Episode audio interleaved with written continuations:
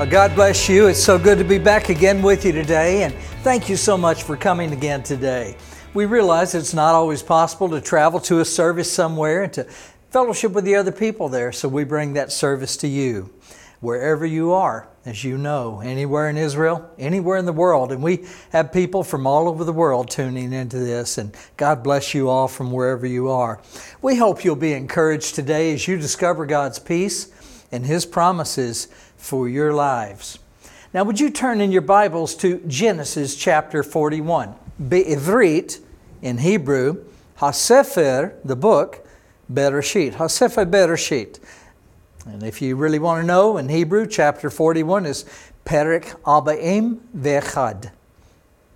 So, anyway, we're going to be in Genesis 41 today. That's where we're going to be. And as you know, we'll also put those verses right up in here in the video for you just to make it easier for you to follow along. And today we're going to be finishing up on chapter 41, and then we're going to go right from there into chapter 42 and do the first 24 verses of chapter 42 as well.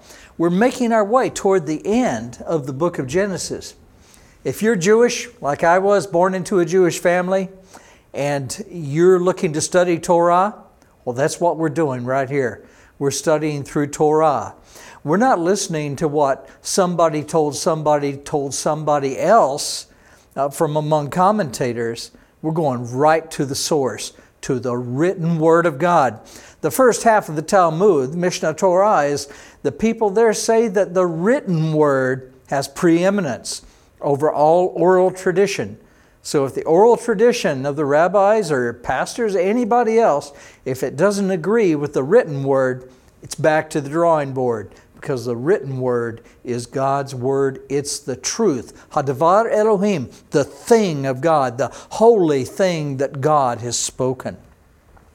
Now, we're going to be talking about these verses, and I'd like to talk to you today about the first step to healing, the first step to healing. You know, we all have guilt in our lives, some of us more than others, and no, don't drag out your baggage, I won't drag out mine. It's pretty depressing, isn't it? But we all have guilt in our lives from bad things that we've done in the past or maybe even recently. And when we remember those things, we feel ashamed. The weight of that guilt is heavy upon us, right? Wherever we go as we go through life. It would be wonderful if that shame could somehow be taken away and lifted off of our shoulders and that we would be made clean, wouldn't it? That'd be a good feeling for sure. Well, the main message of the whole Bible is about God's plan to do exactly that. It's about how we can be healed from that guilt and shame of sin, how we can be forgiven and cleansed and made new again how you can know that you're going to heaven at the end of this life on earth. I want to repeat that because I know a lot of the rabbis today say, no, you can't know that you're going to heaven. Remember Yochanan ben Zakkai, one of the most righteous Jewish sages who ever lived. And he was near his death at that time, and his disciples came into him and they saw him fearful and, and worried and distressed. And they said, what's, what's wrong, Rabbi? You're the strong pillar of Israel. Yochanan ben Zakkai. And Yochanan ben Zakkai said these words, and they're very wise. He said, If I were being threatened by an earthly king that he was going to take my life, that would be one thing. But now I'm going to meet the king of the universe and before me is put two roads. One leads to heaven, and one leads to hell. And even now, at this end of my life, I don't know which one I'm going on. That's what he said to his disciples. You can look it up. You look it up and find and confirm that that's the truth. And even today, the rabbis will, will tell you they don't know if they're going to heaven or to hell. The Bible, I'm here to tell you, the Bible teaches that you can know for sure. Mayahuz, 100% certain that you are going to heaven if you do the things that the Bible says to do. And it's really very easy.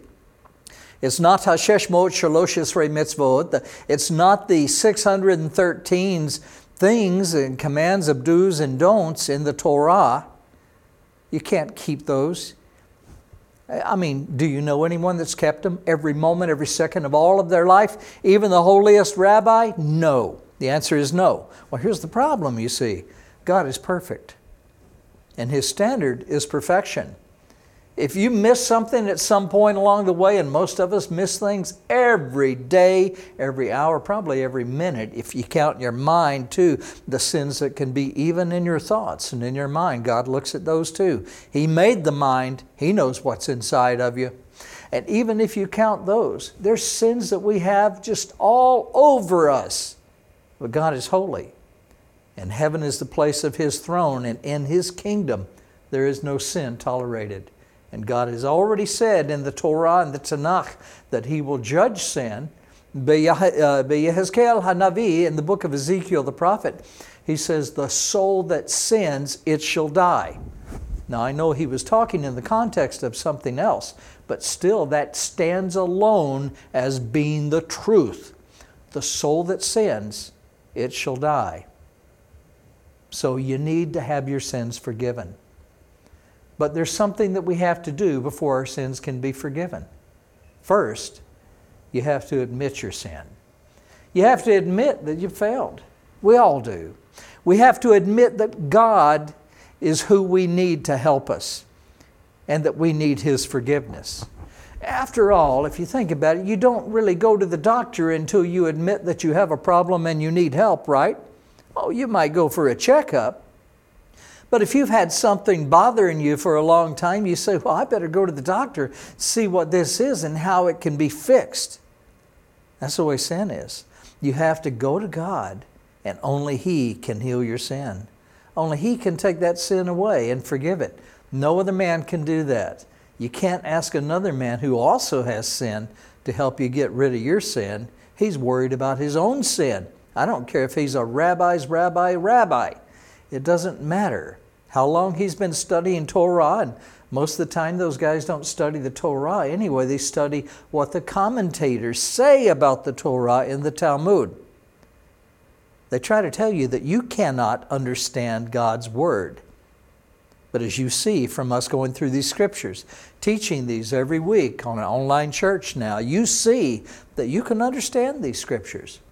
God made it so that you can understand. He doesn't want it to be a secret from you. He wants you to know Him. He wants you to know Him. We have to go to Him and say, God, please help me. Take away this sin, God. We have to admit our sin before He can forgive us. And that's what our message today is all about. So now let's look at Genesis chapter 41, starting in verse 41. We got all the way to verse 41 last week, but we're going to start there, finish up the last part of 41. Then we're just going to quickly just sail right on through to chapter 42 and go through the first 24 verses. So in Genesis 41, verse 41, it says, And Paro said to Joseph, See, I have set you over all of the land of Egypt. Verse 42 continues Then Paro took his signet ring off, special ring that he wore that only Paro had with his signet on it, and he put it on Joseph's hand, and he clothed him in garments of fine linen, and he put a gold chain around his neck. And he made him ride in the second chariot which he had. It was a very, very important chariot, second only to Paro's chariot. So anytime people saw this second chariot, they would know that it's the second in command in all of Egypt. In other words, the prime minister, the man just under Paro, the man who had all of the authority over the land of Egypt. And, and Paro told Joseph, I want you to ride in this second chariot. And people are going to cry out before him. And this is what happened. They cried out before him as he rode through the streets of Egypt. Bow the knee so he set him over all of the land of Egypt, over the land of Mitzrayim. And verse 44 says, Paro said to Joseph, He said, I am Paro, and without your consent, no man may lift his hand or his foot in all of Egypt. Verse 45, he then says, And Paro called Joseph's name Safnat Paaneah. And he gave him a wife named Asenath. And the daughter of Potiphar, is who she was, and Potipharah was a priest of On, you know, one of the false gods there and everything. That's the way the people of Egypt worship. Of course, Joseph worshiped the true and living God, the God who made all things that are. So Joseph went out over all of the land of Egypt, it says now in verse 45. Then in verse 46, Joseph was 30 years old when he stood before Pharaoh, king of Egypt. And Joseph went out from the presence of Pharaoh and went throughout all of the land of Egypt. Now let's talk about these verses before we go on. God has directed the heart of Pharaoh to trust Joseph for his entire nation. Now think about that. Joseph had conditioned his heart to trust God. He knew he had a huge responsibility that Pharaoh was giving him. And Joseph knows his own limitations. He knows the weaknesses of his own wisdom and strength. He knows it would never be enough to lead this great nation, one of the most advanced nations in the world at that time. It's really God who has blessed Joseph. God is the one who has drawn Pharaoh's heart to notice the Lord working in Joseph. Joseph is now only 30 years of age. He's now been in Egypt for 13 years as a slave or in prison the whole time. And yet we never see him complain or question God. He simply puts his life in God's hands each day, every day, one day at a time. And God not only feeds and clothes Joseph, He's taken care of him in all kinds of ways. He watches over him, he protects him, and God also blesses Joseph so much that Joseph a slave who was locked away in prison only a few hours ago, is now made the most powerful man in all of Egypt, the prime minister. Pharaoh is still called the king, but Joseph is the one with all the authority and all the power to do whatever he wants because somehow the king realizes that Joseph is very wise and that there's a severe famine coming over the land. And we, we studied about that last week, and we'll touch on that again in a little bit. But the severe famine would come after seven years of good planting and plentiful crops, abundant harvest. But then after that, seven years of terrible, terrible conditions, no rain, all the crops die. In fact, it's so bad that no one even remembers the seven years that were good. And so Pharaoh recognizes that Joseph is exactly the kind of man that he needs. Not because Joseph was good looking, not because he was wise in man's wisdom, but because he knew God was in communication with Joseph. He knew God was directing the steps of this young man. So, this young man of 30 years of age comes into leadership in only two hours from a lowly prisoner to the leadership of all of the land of Egypt, the most powerful nation on earth at that time, in a space of only a few hours. And he's been given power over everything that happens in the land. God has given him such favor, in fact, with Paro, that Paro gives Joseph all the power and authority to run his entire kingdom, to do whatever needs to be done. Here's the key to save the people of Egypt during this severe famine that's coming. This is not just a political appointment. Everything's going along well, and now it's time to appoint somebody else to that office. That's not this time. It's not just to uh, manage this nation of Egypt. That's not what's going on. No, this position that Joseph is in is vitally important to the very life and welfare of all of Egypt. If Joseph fails, millions of people, millions of people could lose their lives in this severe famine. Pharaoh may be trusting in Joseph, but Joseph is trusting in God. And in the same way, there are people around you who are trusting you. They think they're trusting you to do something, but you have the responsibility to trust in God. And when they see God blessing you, they might mistakenly think that it's because you're smart or because you're strong. That's not the case. You be sure to give the glory, you be sure to give the credit to Almighty God who has blessed you with that wisdom. And your life can be a shining example to others that God is faithful, just like Joseph's was. And it can show others that they can trust God in everything in their lives. Now let's continue on reading from verse 47. It says now in chapter 41, verse 47 of Hasefer Bereshit, the book of Genesis, Now in the seven plentiful years, the ground did bring forth abundantly. It did exactly what the prophecy that God had given Paro said it would do. God had revealed to Paro in a dream something that Paro didn't understand, but Joseph interpreted it. And he prayed, and God gave him the interpretation. And uh, Joseph had said, like we mentioned earlier, it's going to be seven good years, followed by seven very, very bad years. And so Joseph had told Paro, so here's what I recommend gather up 20% of all the food and grain that everybody collects and grows because we're going to have seven very, very good years, abundant, probably better than any of the years that you've ever had for planting crops before. And we're going to take 20% of all of the people's grain every year for seven years, those seven good years, and we're going to store it away so that when the bad times come, we'll have a backup plan. We'll still have food and people won't perish. Pharaoh thought that was a great idea.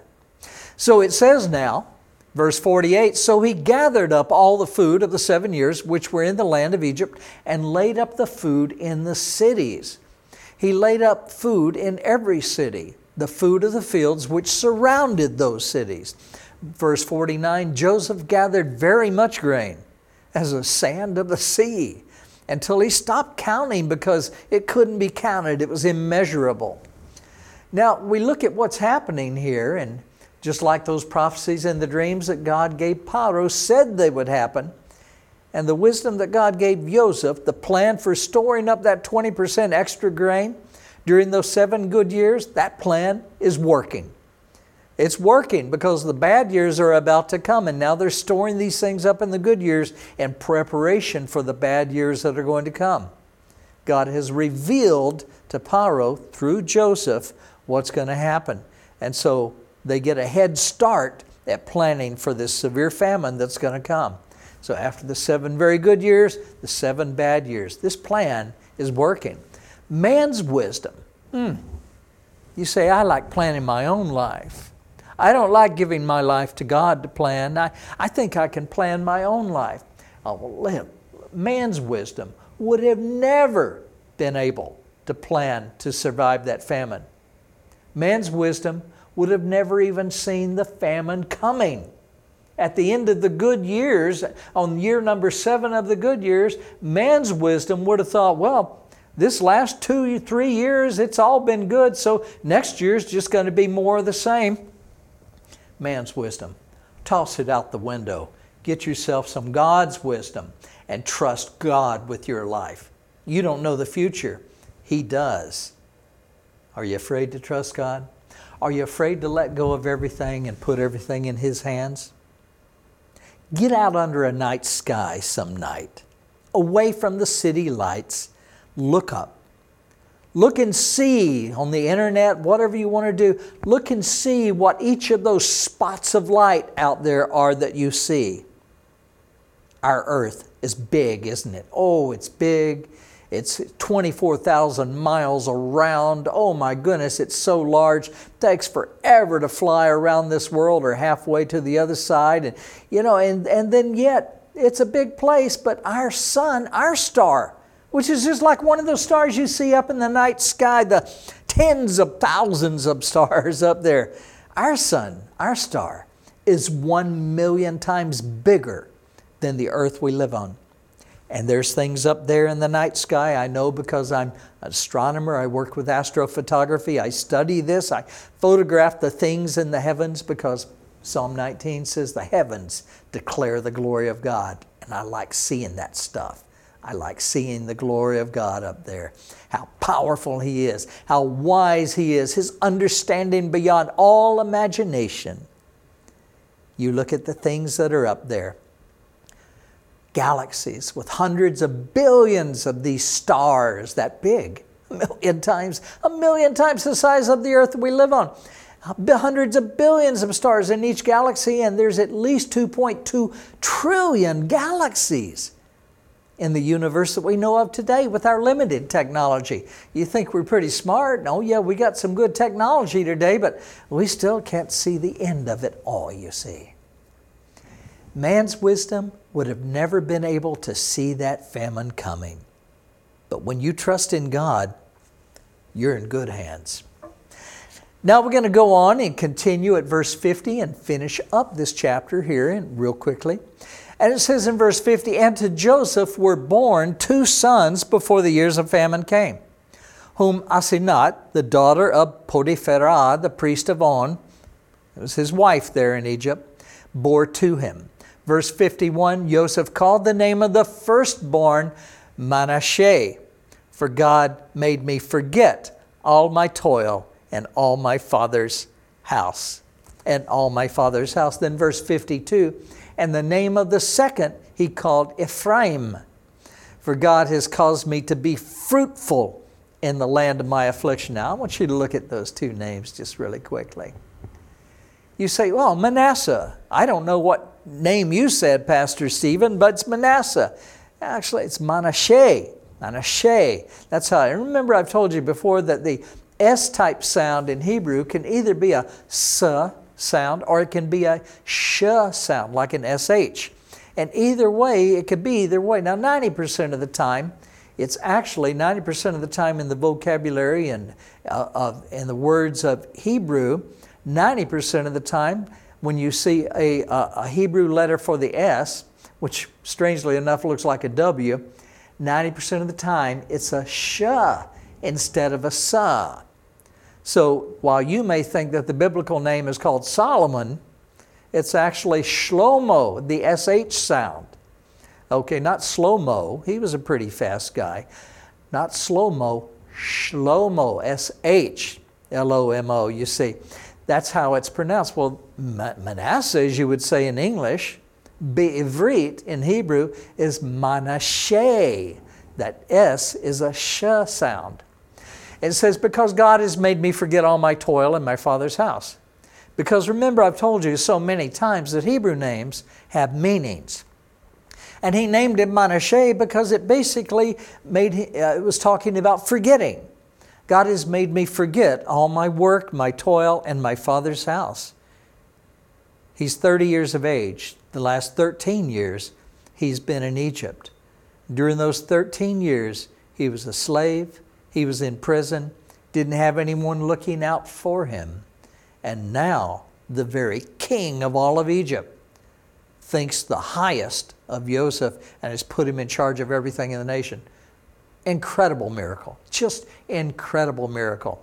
And if you think that no one notices you, you're just sitting there doing all your work and you'll never really amount to anything, you just keep putting your life in God's hands one of these days, and when he starts to work, you better fasten your seatbelt because you can go from that affliction in that dungeon that you're in into being blessed beyond all imagination in a moment's time, in the blink of an eye, when Almighty God says the word. says, Okay, my servant there has been faithful with me all these years. It's time to move him on. God can do it.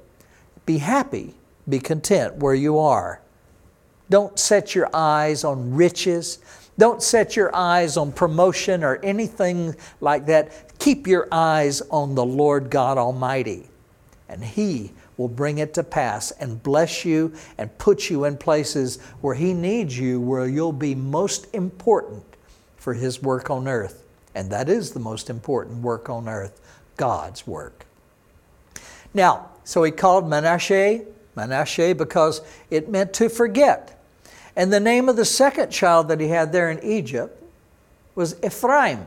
Ephraim, well, you say, now wait, I've seen that word in the Bible, and that name is Ephraim. Ephraim, and, okay, say it that way if you want, but we're going to say it Ephraim in Be'ivrit, in Hebrew. For God caused me to be fruitful in the land of my affliction. So he named his two sons that he got there in the land of Egypt. He named them one was Manasseh, meaning I, I've forgotten all the toil and trouble that I had before, and, and now God's given me uh, new, new friends and everything. And, and not only that, has God healed my memory, He's called me, He's caused me to be fruitful where I am. In the land where I was a slave, in the land where I was sold as a slave, I'm now fruitful. I'm in charge of everything in the nation. you know, he, he didn't view it this way, but in, in a way, everybody now worked for him. Before, he worked for people, but now everybody worked for him. And he was being paid, if you will, to simply stay in touch with God and to do the things that God knew needed to be done to save all the people of Egypt. Now, of course, Joseph was a son of Yaakov, Jacob, his father. We know that. We studied his life in the book of Genesis. And remember that God changed Jacob's name to Israel. You say, now why you're saying Jacob, Stephen? I, I don't know. I, I'm just joining you here today for the first time. Jacob is just how they say Jacob. They don't have a J sound like we do in English. In Hebrew, that J sound is really a Y sound. So instead of Jacob, you would say Yaakov. And remember, even in English, uh, an A can be pronounced A or it can be pronounced Ah. In Hebrew, it's Ah. And, Hebrew, and Jacob is a Hebrew name. So God, though, switched it to Israel. Remember, Jacob meant heel catcher, supplanter, deceiver. But God changed his name to Israel, which meant governed by God. So Joseph was a son of Israel, of Jacob. Remember? Jacob became Israel. Joseph was one of the 12 sons of Israel. He was one of the tribes of Israel, one of the 12 tribes of Israel. And later in our studies through the Tanakh, we will see that Joseph's two new sons that he had while he was there in Egypt will also be given the status of sons of Israel through Jacob. Jacob later is going to adopt them. Later on in the book of Genesis, at the end of the book of Genesis, he's going to adopt them as his own sons, and they are actually going to become two of the 12 tribes of Israel.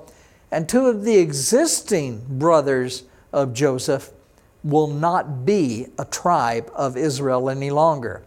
But you're going to see the scripture changes things, and now these two sons that were born in a foreign land to a foreign mother. You get that? To a foreign mother who was not Jewish. These two sons who were born to a foreign mother in a foreign land are actually going to be placed into the tribes of Israel, and they will become two of the tribes of Israel, and two of the other brothers of Joseph will not be tribes any longer. They'll be absorbed into other tribes. Let's continue now with the end of this chapter, verse 53. It says, Then the seven years of plenty which were in the land of Egypt, those ended. Oh, the abundant years ended. The land, the, the years of plenty and all this great, um, a massive harvest, they ended. And the seven years of famine began to come, it says in verse 54, is just like Joseph had said. Then the famine was in all of the lands, not just Egypt, but all the lands around it. That means Canaan too, right? But in all of the land of Egypt, there was bread. In other words, there was food. So when all the land of Egypt was famished and the people cried out to Pharaoh for bread, Pharaoh said to the Egyptians, Go to Joseph. Whatever he says to you, do that. Verse 56 The famine was all over the face of the earth, everywhere was like this no rain, no crops. When there's no rain, there's no food. And Joseph opened all the storehouses and he sold it to the Egyptians, the food that he had been saving up 20% per year during that really incredible, abundant period of seven years of good, of good crops. And then in verse 57, so all the countries, not just Egypt, all the countries around there came to Joseph to buy food again, to buy grain in Egypt, because the famine was severe in all their lands too, you see. Now we switch really quickly to the very next chapter, and we're not even going to slow down here. Go to chapter 42 in the book of Genesis, verse 1. We're going to cruise right through this now. When Jacob saw that there was grain in Egypt, Jacob heard. No, he didn't see it on the evening news. They didn't have television there. Oh, oh, so he got a text or what? You know, was it on Instagram? Please. He heard it just by word of mouth. You know, that's the way he heard it.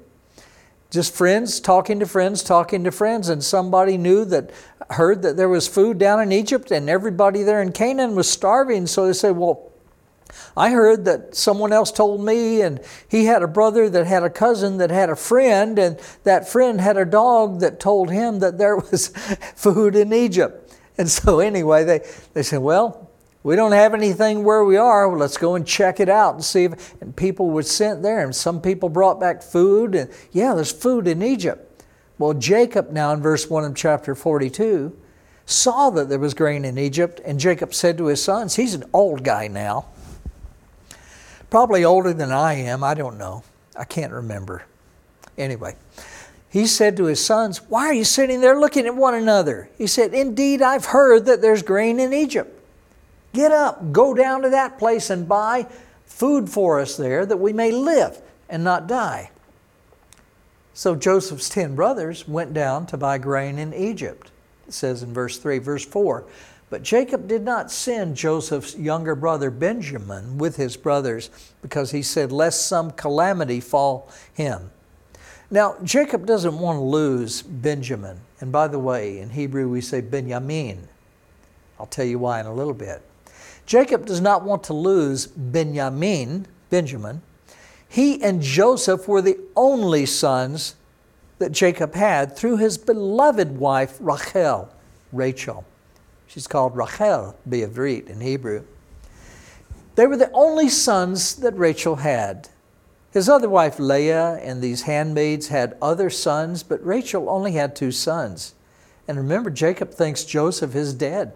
He thinks Joseph was destroyed by some wild animal, and he hasn't seen Joseph now in 13 years.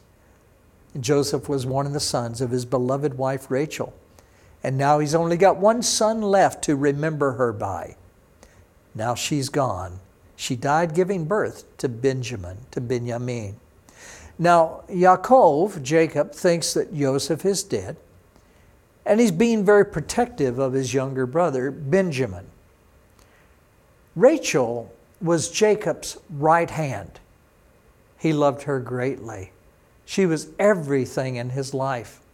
And in Hebrew, Benjamin, how we say it in Hebrew? Benjamin means son of my right. Son of my right hand, son of my right. Ben is the Hebrew word for son. I know it's short for Benjamin in English, but Ben means son. Yamin is how we say right, so the opposite of left. Here's the right. Benjamin means son of my right hand. So that name was given to him so that he would remember Rachel, Rachel, his wife. Jacob loved Rachel so much. But Jacob also realizes that unless they get food, grain to make bread and food, that's how they did it, you know, his whole family would perish. And that's how severe this famine is at that point. He can't just go down to the store, go to Walmart or something, and buy some more food. No, in those days, people grew their own food on the land they lived on. And it didn't come up just like a loaf of bread or an apple pie. It came up as grain, and they had to cook it and thresh it and prepare it and then make it into bread and make it into cakes and then all these other things you see. They would grow their own food, they lived off the land. now, everything depended on the rain. Without the rain, there's no crops no grain could grow. So the people had nothing to eat. Without the rain, there was nothing to make food from. Even the animals would die, if you think about it, during the famine, because without the rain, there was no grass for the animals to eat. So Yaakov sent his sons to Egypt to buy grain and so that they would have food because he heard that there was grain down in Egypt. The famine was not just in Egypt, like I said, it was in all of the Middle East around there. So all the people in Canaan were also in danger of perishing from the famine because they didn't have grain, so they couldn't make bread and have food. Now let's continue on in verse 5 of chapter 42 as we go quickly into this now. And the sons of Israel went to buy grain among those who, were, uh, who journeyed back and forth. And so, for the famine was in the land of Canaan. He just, they, these 10 brothers of Joseph, they joined with other people who were traveling back and forth to Egypt because they all heard that there was food down there and otherwise they would starve. So they were in these little caravans and going back and forth down to Egypt to get whatever food they could so their families did not starve to death and perish in the, in the famine. So the sons of Israel went to buy grain among those who journeyed there because the famine was all in the land of Canaan too. And then verse 6 it says, Now Joseph was the governor of the land. We already know that. He was made prime minister, I guess you would call him. He was over all of the things. Pharaoh had told him, No man in Egypt can lift a foot or a hand without your permission. That's how powerful he was. I don't, yeah, I wouldn't want people coming to me all the time and say, Can I lift my right hand? I would just say, I'm, I mean, Here's an edict, here's a decree. Everybody can lift their foot and their hand whenever they feel like it. And then I wouldn't be uh, bothered by all those meetings and everything like that. But it says now Joseph was governor over the land, and it was he who sold to all the people of the land. He was the guy standing there who would, eh, I guess we would say, who would vet these people who were coming to buy food. Well, you want some of our food. Well, where are you from? How many people in your family? We have to be careful. We can't give away too much, but we want you to have enough. So, and, and you're not to take this and sell it. This is for you and your family. Now, the reason why I emphasize sell it is because a lot of times in the work that we do with the poor in Israel. When we first started doing that, we are handing out blankets, handing out coats, and things like that for the winter because the winter was coming. And, and one guy said, Well, you know, I've, I've got a wife too. She needs a blanket, she needs a coat. So we gave him a blanket and a coat for his wife. Shortly thereafter, he came back and said, Well, I've got children also. They need blankets and coats. And we go, How many children do you have? And he goes, I have five. Well, in the early days, we didn't know how it was working there, you see, and so we gave him five more. So one for his wife, one for him, five for the children. We later found out that some of these people were going down to the Shuk HaCarmel, the open air market, and selling these things to other people. They were using them to make money. They lied to us. So Joseph now was over all of this food, and he would interview the people and sell it to the people that came to the land to buy food to make sure no one took advantage of it and lied and tried to deceive them, trying to get more than everybody else so that they could sell it to hungry people, you see. But Joseph's brothers came down, they came down to him, and they bowed down before him with their faces to the earth. Joseph saw his brothers and recognized them, it says in verse 7. But he acted as a stranger to them and he spoke roughly to him, to them. And it turns out he was speaking through a translator as well. They didn't know he could speak Hebrew, you see. And then he said to them, Where do you come from? He was acting like a stranger to them because he recognized them, but they didn't recognize him. And they said, We come from the land of Canaan to buy food. Verse 8 Joseph recognized his brothers, but they didn't recognize him. It says, verse 9 Then Joseph remembered the dreams which he had dreamed about them. And he said, You are spies. You've come down to see the nakedness of the land. Hold on right there. He remembered the dreams that he had had when he was 17 years of age and under and he remembered that they would be bowing down to him in his dream. And they said, "Is really? I'm not to. We're not to bow down to you. That's absurd that you dream dreams like that." And they hated him. That's why they sold him down into slavery into Egypt. But now they come. They don't know who he is. All they know is he's the guy in charge of the food. And they come and they bow down to him. He sees his brothers and recognizes them, and they're bowing down to him. No doubt, just for a moment there, he goes like, that's exactly what the Lord showed me would happen. They're bowing down before me, even though I was a, a, one of the youngest brothers, one of the two youngest brothers at that time. And from a different mother at that time, Rachel. And, now they're bowing down before me, just like God said they would. And so he played the role of a stranger. He was a pretty good actor. He remembered the dreams about them. Then he said to them in verse 9, Oh, you're spies. You've come to see the nakedness of the land. You've come to see how bad things are, he was saying. Verse 10 They said to him, No, no, my Lord, but your servants just came to buy food. Verse 11 We're all the sons of one man, and we are honest men. Your servants are not spies. In verse 12, but he said to them, No, but you've come to see the nakedness of the land. Verse 13, and they said, Your servants are 12 brothers, the sons of one man in the land of Canaan. And in fact, the youngest is still with our father today. And one doesn't exist anymore, one is no more. Verse 14, but Joseph said to him, It's like I said, you're spies. In this manner I'll test you he says in verse 15.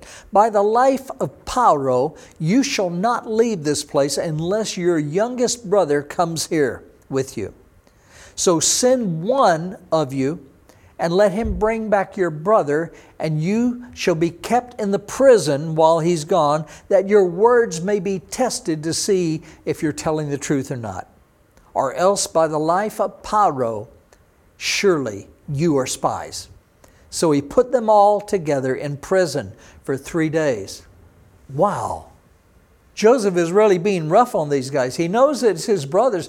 What's going on here? Well, let's read on and we'll see. Continuing now with verse 18. Then Joseph said to them the third day, Do this and live. For I fear God. I've been thinking of this for a while. I, maybe I'm too harsh on you. Do this then and live, for because I fear God I want your family to be okay. If you're honest men, let one of your brothers be confined to the prison house here. But you, the rest of you, go and carry grain for the famine of your houses, so that your family can have food to eat in the meantime.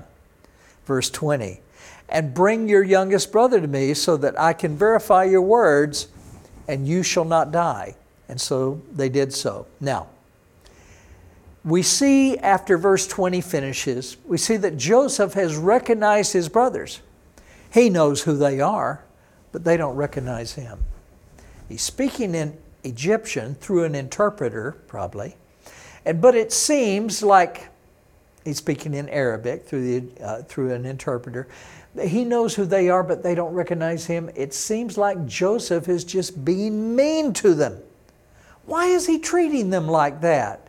I thought he was a man of God. Why is he treating his brothers like that? Is he trying to get even with them because they sold him into slavery and, and let him be taken down to Egypt? No, Joseph really loves them. We'll find that out later in the book of Genesis. Joseph really loves them. In fact, he loves them so much, he wants them to be healed from the guilt of their sin, and he wants them to be forgiven. Joseph knows that for them to truly be forgiven and free from the guilt that they have for selling their brothers away, they first need to admit that they've sinned.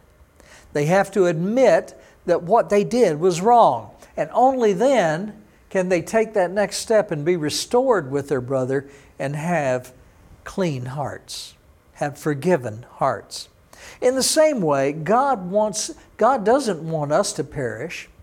So sometimes He makes things that are difficult for us to go through so that we will get to the point to where we ask Him to help us and to forgive us of our wrongs. We just instinctively think that, well, maybe I've done something wrong. And oh, many times you don't have to th- say, say maybe. You go, oh, I know what this is about. It's because I did that thing yesterday or last week, or oh, it's because I treated this person that way, or I said these words, or I did that, I stole something.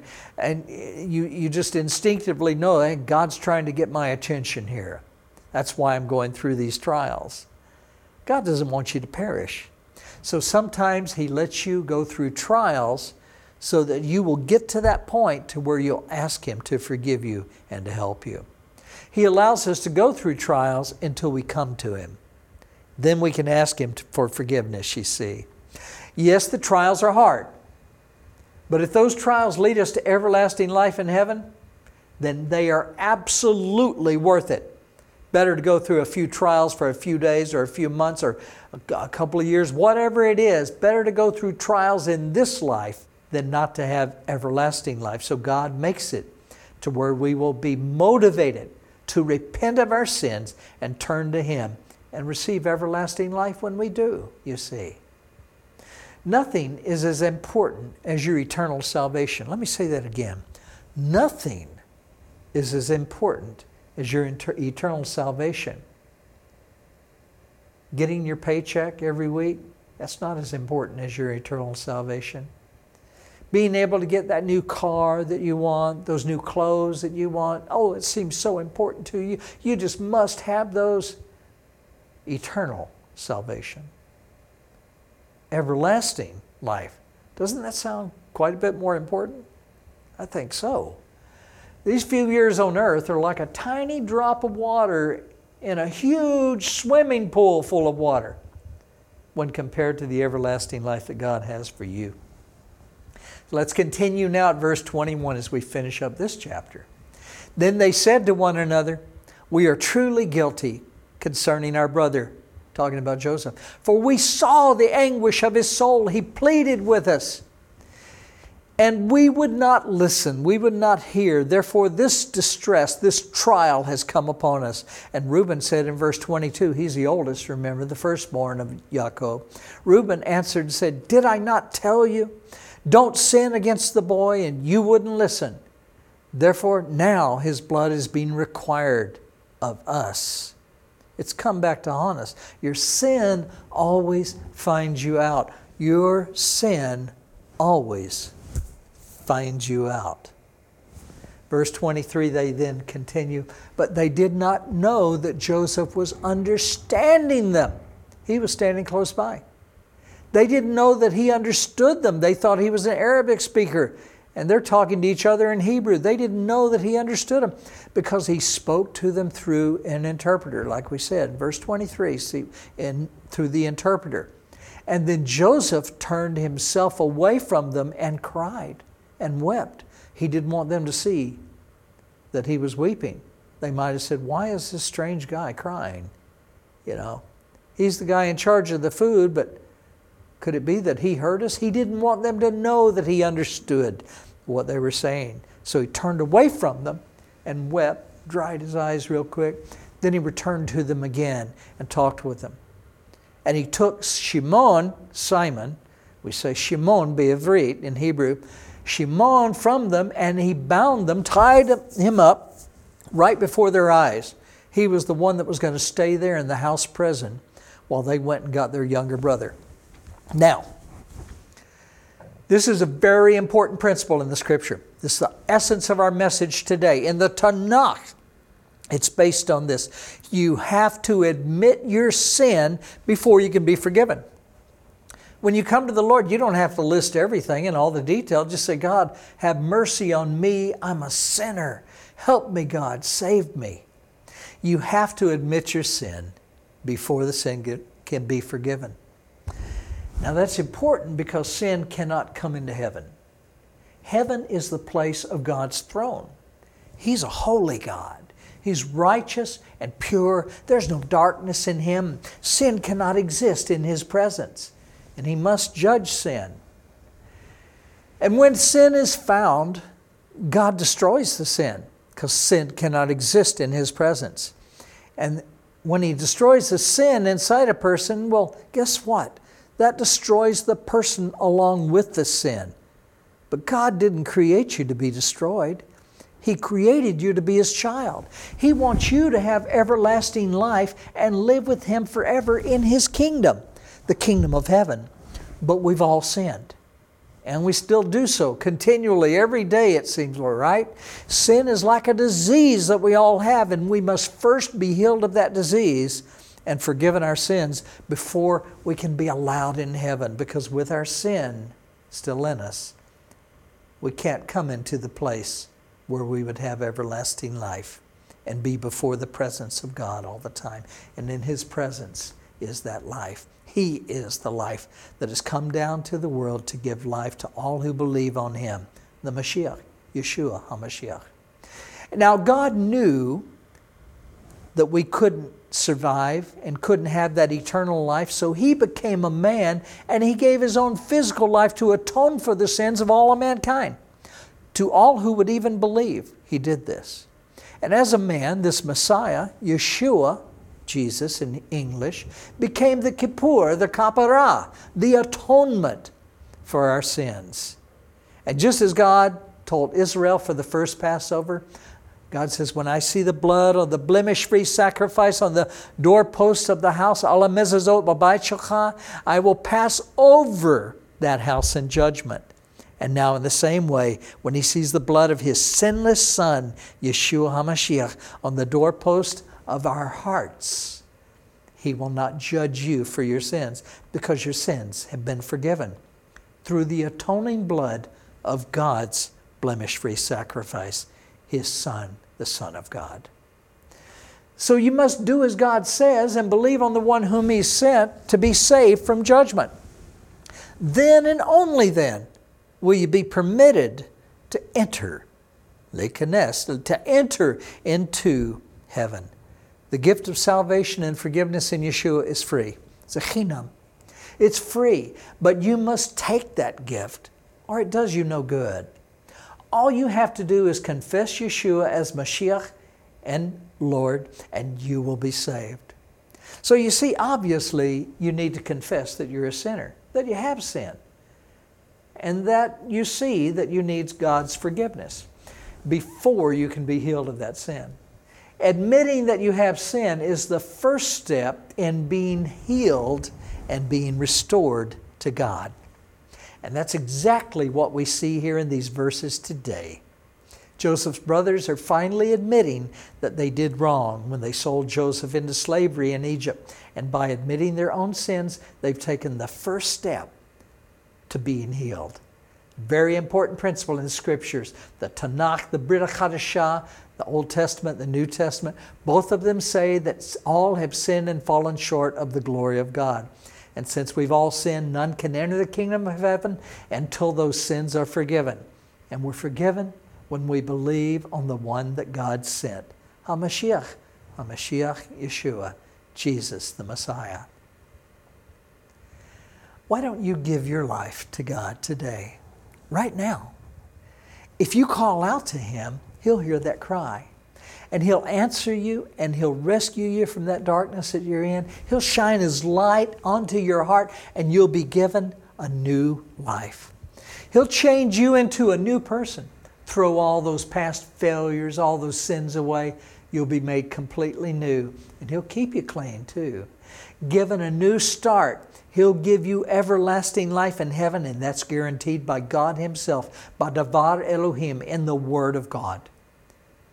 We want to give you an opportunity to believe in Yeshua as the Mashiach and Lord and to receive God's peace in your life. You can be saved and given everlasting life in heaven by simply believing that God sent His one and only Son into the world to save us from judgment. Pray something like this. You could repeat after me if you'd like. Just say, God, I do want to know you and have this real peace in life. Lift this burden from me, Lord. Take those sins away. Let me have joy. Let me have peace in my life. I believe on your Son, Jesus Christ, as Lord. Please forgive all my sins. I give my life to you. Thank you, Lord. Amen. Now, if you prayed that prayer, I'll tell you something. God heard you. And even now, He's already started working in your life.